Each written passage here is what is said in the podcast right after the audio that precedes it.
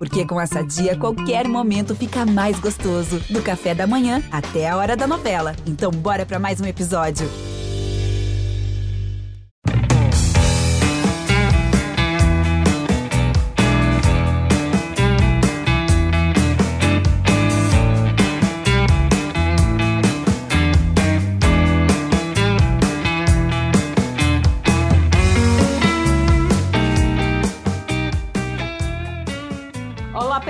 Que acompanha o podcast GE Fortaleza. Eu sou Thaís Jorge, editora do GE, e estou com o Márcio Renato, que é o nosso voz da torcida no GE e também participante do podcast Glória e Tradição. Queria dar as boas-vindas ao Márcio, que não falta é assunto hoje, né, Márcio? E aí, Thaís, tudo bem? É, um abraço para todo mundo que está acompanhando a gente aqui no podcast GE Fortaleza. É, e já está com carinho de 2023, né? Dá aquela sensação de que 2022 já é, em certa medida, uma página virada, então a gente já começa a falar é, efetivamente sobre a temporada que vem, né? Falta aí pouco mais de um mês, né, para começarem os jogos do Campeonato Estadual, que vai ser a, a primeira competição. Então a gente vai aí atualizar o torcedor sobre o que já temos aí, né, de notícias sobre o Leão. É isso, Márcio. Eu acho que é, essa cara de 2023 que você fala é justamente pela, pelo anúncio do primeiro reforço, que já é um velho conhecido, o Iago Pikachu está de volta depois de atuar lá no Japão, né? O, o Iago que teve no Fortaleza em 2021, 2022, inclusive sendo artilheiro de 2022, mesmo após a saída dele, ninguém igualou o número de gols dele. Então, eu queria saber, Márcio, o peso desse retorno né, na visão de torcedor e dentro dessa nova desse novo time do Fortaleza, porque foi assim, o Pikachu saiu na janela de transferências e outros nomes chegaram que deram super certo, né, Márcio? Então, como é que você acha que vai ser essa essa chegada do Pikachu, se ele vai voltar, já tem condições de voltar sendo titular ou vai brigar ali por posição? Olha, Thaís, eu acho que, assim, o primeiro do ponto de vista do torcedor, né? A chegada do Pikachu, ela é muito bem-vinda. É, o Pikachu, ele tem números muito relevantes pelo Fortaleza, né? Ele, pra você ter uma ideia, ele saiu ali no meio do ano, em julho, né? Meados de julho, pouco depois da eliminação na Libertadores para o Estudiantes, jogo, inclusive, em que ele foi expulso, né? Lá na Argentina. É, e ele termina a temporada, mesmo não tendo jogado os últimos quatro, cinco meses do ano, como artilheiro, né? Como está lá figurando nas lideranças de assistências, fez gols e jogadas importantes em, em, praticamente todas as competições que disputou. E eu acredito que o Pikachu ele seja a, a, a grande cara, né? O grande ícone da primeira fase do trabalho do Voivodo, né? Que era aquela fase mais alicerçada num 3-5-2. Ele é um jogador que dá essa condição, né? Dá essa variação. Ele é um cara que joga aberto no corredor, como um ala, mas ele também funciona às vezes como um terceiro volante. É um cara que infiltra muito na área, aparece para finalizar, muitas vezes é quase como um ponta direita. Então ele era o reizinho ali do lado direito do campo do Fortaleza. Quando o Pikachu saiu, o Fortaleza sentiu muito o baque, né? Tanto que em alguns momentos ele tentou fazer é, algumas adaptações para suprir essa demanda, né? Se a gente for buscar aqui, quem é que já tentou fazer o que o Pikachu faz? O Ronald, o Zé Wellison, o Hércules, o Crispim. Né? Ele está sempre. O Romarinho. Já experimentou muito por ali e nada foi parecido com o que o Pikachu fazia. É tanto que a solução que o Voivoda e a sua comissão técnica encontraram para resolver essa ausência do Pikachu foi mudar o esquema. E aí o Fortaleza vem para a sua segunda etapa da era Voivoda, que é um trabalho mais, é, digamos assim, mais defensivo, né? partindo de uma linha de quatro com dois laterais e dois zagueiros, muitas vezes parecendo até quatro zagueiros, tá? Uma linha bem fechada, em certa medida, Thaís, lembra muito como a seleção brasileira tem jogado. A seleção brasileira jogou outro dia com o Militão de lateral direito e o Danilo na lateral esquerda, né? Então é como se fossem quatro zagueiros e o resto do time está liberado para brincar. Fortaleza por muitas vezes jogou assim também, sem o Pikachu. É, então, eu acho que o Pikachu voltando, ele dá de novo ao Voivoda essa condição de fazer um time um pouco mais para frente, fazer um time com mais criatividade, com elementos surpresa aparecendo na área. É, eu acho que taticamente ele apresenta mais possibilidades para o lado do campo mais difícil. Tá? Pela esquerda você tinha o Capixaba, você tem o Moisés, você tem o Pedro Rocha. E pela direita você não tinha ninguém fazendo o trabalho com tanta qualidade. Então, é, a saída do Pikachu foi tão difícil que o substituto do Pikachu acaba sendo ele próprio, cinco meses depois. O Fortaleza não conseguiu repor essa saída. É óbvio que, do ponto de vista da transação, acaba sendo algo até interessante, né?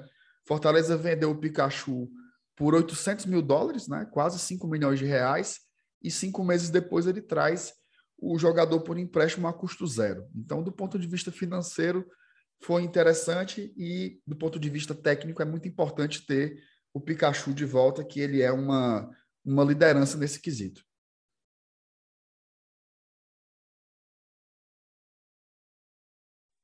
Uma contratação, né, uma, um anúncio que gerou muitos memes, né, foi muito muito engraçada a forma como Fortaleza anunciou o Pikachu também, e é até surpreendente também, porque a gente tinha feito uma matéria é, do próprio empresário do Pikachu falando né, que ele recebia valores muito altos e que é, dificilmente o, o, o Fortaleza conseguiria cobrir, mas acabou que o desenrolar foi muito positivo né, para o Fortaleza, para o jogador que queria voltar. Então, é, eu acho que no fim todo mundo acabou né, se dando muito bem é, é com esse retorno do Pikachu. Márcio, mas quem hoje pela manhã, hoje a gente está gravando quinta-feira, é, o Fortaleza fez uma notinha de agradecimento na saída do Juninho Capixaba, ele que vai defender agora a camisa do Bragantino. Capixaba também, o Márcio estava falando dessa linha de quatro né, do Fortaleza, e ele era importantíssimo ali. No fim, né, o Brits né, numa lateral, ele na outra, é, ou é, tinha a opção também do Tinga, enfim, mas ele era, era praticamente absoluto ali na lateral esquerda. É, um jogador que chegou, lembro que o anúncio dele foi um anúncio muito criticado pelo torcedor, mas acabou se destacando, tanto que a gente fez uma, uma matéria de maior pontuadores do maiores pontuadores do Cartola, e ele foi o maior pontuador do Fortaleza, é, e agora deixa o clube, e aí, é, Márcio, para esse momento de agora, né, o Fortaleza tem substituto para o Juninho Capixaba, é, hoje assistindo a live do Jorge Nicola, e aqui dando crédito para ele, ele estava falando que há o interesse do Fortaleza no Bruno Pacheco, que é do Ceará, né? mas que o jogador ainda estaria muito reticente a atuar pelo, pelo, pelo rival, né? pelo Fortaleza. Então, queria saber é, é a importância que o Juninho teve e também que se você acha que o Bruno Pacheco supriria essa ausência do Capixaba. Olha, Thais, vamos lá. Vamos por partes, né? Primeiro, a, a saída do Juninho. Já era meio previsto, né? O, o presidente Marcelo Paz já tinha dito é, em algumas entrevistas que era muito difícil acompanhar né, as propostas de mercado que o Capixaba estava recebendo. O fato é que a posição de lateral, né, tanto direito como esquerdo, é uma posição muito escassa. Né? No futebol, de um modo geral, no futebol brasileiro não é diferente. A sensação que eu tenho é que os, os, os caras que tinham esse perfil e que tinham um pouco mais de talento, de habilidade, eles acabaram sendo seduzidos para jogar mais perto do gol. Então, muitos deles se tornaram pontas. Né? Então, você tem uma escassez muito grande de laterais no mercado de um modo geral. Quando você pega um cara como o Juninho, que, tava, que se destacou bastante pelo Fortaleza, foi uma, uma aposta bem curiosa, né? Eu me lembro na época que ele foi anunciado, de fato, como você falou, teve muito chiado, né? Teve muita gente que disse, ah, jogador, não sei o quê. É, a torcida do Bahia criticava muito ele, tem muitas falhas defensivas. É, vem de um time que foi rebaixado para a segunda divisão, que era o Bahia na época. E, inclusive, a gente falou isso para o Juninho Capixaba quando a gente o entrevistou aqui nesse mesmo podcast. E ele reconheceu que amadureceu muito, sobretudo do ponto de vista defensivo, né? que era uma das grandes fragilidades aí na carreira do Capixaba. Então, ele sai do Fortaleza um, um lateral muito mais completo. Né? Já era muito bom no apoio e agora conseguiu amadurecer bastante do ponto de vista também da defesa. Vai fazer muita falta, mas ele vai para o Red Bull Bragantino, conseguiu fazer um contrato de quatro anos lá, né? Então, a gente sabe como é a carreira de jogador de futebol acaba sendo um colchão financeiro maior para o Juninho. Aí vem um problema, né? Aí vem um problema. Em 2021, a gente tinha um Crispim. Ele arrebentou pelo Fortaleza. Mas em 2022, ele praticamente desapareceu. Você conta nos dedos as boas partidas do Crispim nessa temporada. A gente tinha o Capixaba, Capixaba não vai permanecer no Fortaleza, o mercado acabou levando para outros rumos. Vem a necessidade de, de substituir. É, eu acho o Bruno Pacheco, Thaís, um jogador interessante. Tá? Ele é um jogador interessante, mas eu acho que é, as características dele elas não, não permitem, no meu modo de entender, a versatilidade que eu gostaria de ver nessa posição. Tá? O Crispim, por exemplo, ele entregava algumas formas de jogar pelo lado esquerdo. O Capixaba entregava algumas formas de jogar pelo lado esquerdo. O Bruno Pacheco, embora eu ache um bom jogador, eu acho ele um lateral um pouco mais tradicional, tá? Um lateral que joga, que, que a, a grande qualidade dele, do meu ponto de vista, é da linha do meio de campo para trás. Ele não é um cara que chega no apoio com muita qualidade, tanto que se você for pegar o histórico dele, ele não tem assim um, né, números de assistências, de gols. Ele é um cara importante mais defensivamente. É, não acho que seria uma contratação ruim, acho que seria uma boa contratação, até pela análise que eu estou falando do mercado, né, de que é difícil encontrar bons laterais e ele pode desenvolver tal, mas não é o meu nome preferido. Até colocando em comparação com outros nomes que o Fortaleza já teve interesse para a posição nessa temporada. Por exemplo, o Fortaleza é, teve conversas com o Felipe Jonathan, né, que é um lateral, ex-Ceará também, que está pelo Santos agora. O Santos tinha interesse em negociar o jogador, era possível que ele viesse para o Fortaleza, mas com a mudança de comando, né, o Odair Helmo assume o comando do Santos e ele quer ficar com o Felipe Jonathan. Ele quer observá-lo, quer fazer pré-temporada e tentar resgatar o jogador que não vinha de uma temporada boa. O outro nome, que foi até é, confirmado né, pela apuração tanto do Globo Esporte como pela apuração do Diário do Nordeste, o Fortaleza tem interesse no lateral Gabriel Suaço, né, que é o lateral esquerdo é, do Colo-Colo, um jogador de 25 anos, ele é capitão do Colo-Colo, tá? Inclusive, eu lembro muito bem do Suazo, porque ele enfrentou o Fortaleza duas vezes esse ano pelo Libertadores. É um jogador inclusive de seleção. Ele teve 10 convocações agora em 2022, nove delas como titular, tá? Então, é um cara bem mais interessante. Então, quando eu olho para o Suazo, que é um cara super versátil também, corta para o meio, avança, defende, tem, tem experiência. Quando eu olho para o Felipe Jonathan também, lembro do Felipe Jonathan jogando com o São Paulo, por exemplo. Né? Ele foi ali, foi quando ele jogou muita bola, naquela temporada de 2019. Então, quando eu olho para essas duas opções e eu olho para o Bruno Pacheco, eu acho que não são jogadores de prateleiras é, é, da mesma prateleira. Então, eu buscaria mais para esse perfil Suazo Felipe Jonathan do que para o Bruno Pacheco. Repito, entenderia a contratação pelo que é o mercado. Hoje o Fortaleza não tem lateral esquerdo. Né? Você tem o Bruno Melo, que está voltando de empréstimo lá, que estava no Corinthians, mas eu sinceramente não sei se o Bruno Melo deve ser aproveitado ainda pelo Fortaleza ou reemprestado. Então, é aquela história. Você está sem nenhum, né? E você tem a possibilidade de ter um bom jogador, mesmo que ele não seja ideal, né? Tá aí do lado, o rival, o Ceará ele foi rebaixado, então isso facilita algumas abordagens de mercado, né? Então, é, vamos ver aí quais vão ser as, as decisões que a diretoria deve tomar com relação a isso. O que é fato é, é uma posição urgente né? porque não temos ninguém para jogar por esse lado do campo. É isso, Márcio. Você falou aí nas, nas posi é, que é uma posição urgente, né? O Fortaleza ainda busca reforço para quatro posições. Vamos lá, Márcio. Lateral direita. Uhum. Eu falar as, as posições e aí você vai falando assim, quem tem nessas posições, né? Por tá. favor. Vamos lá, vamos lá, vamos junto.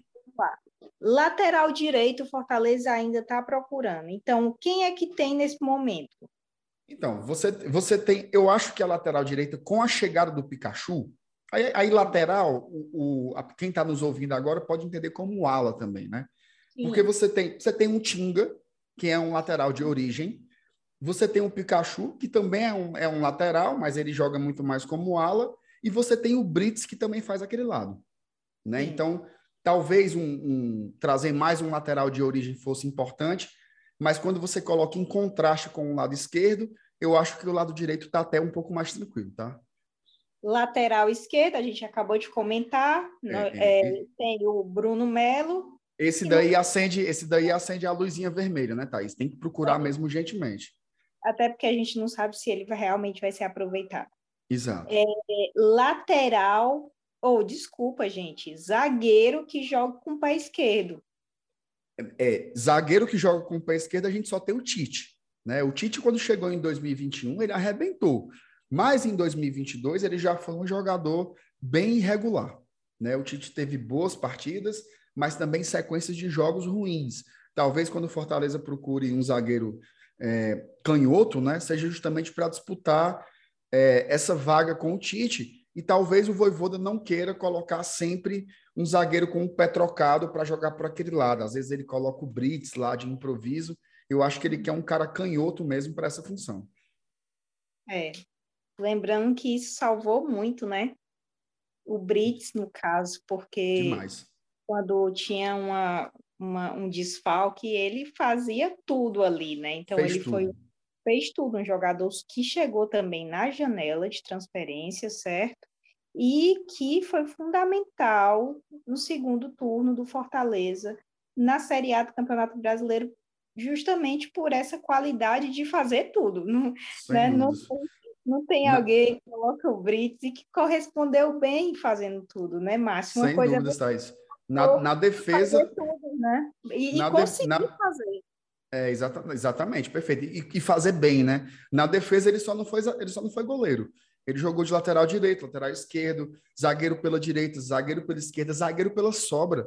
Ele já substituiu o Benevenuto também como um cara mais centralizado.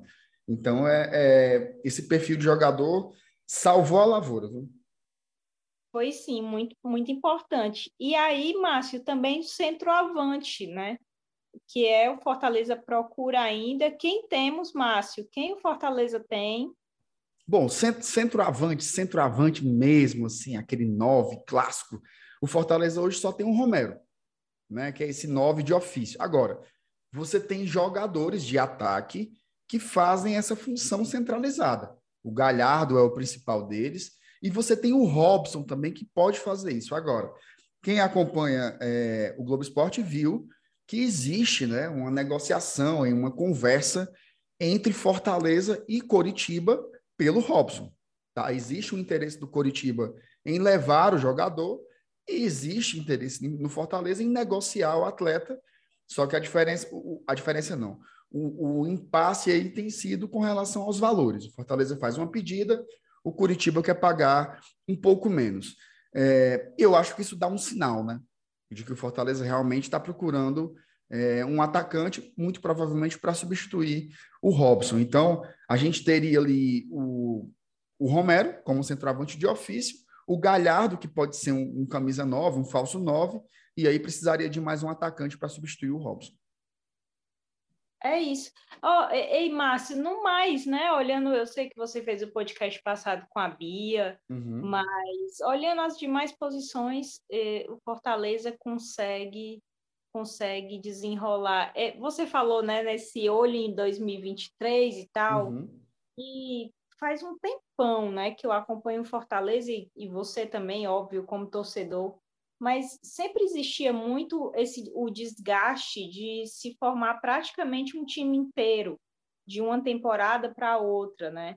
É, principalmente naqueles momentos de série C, de série B, a série B que teve, né?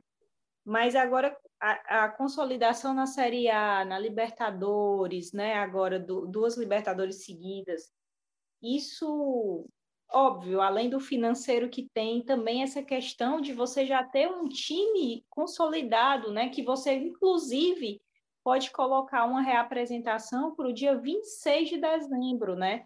Mesmo uhum.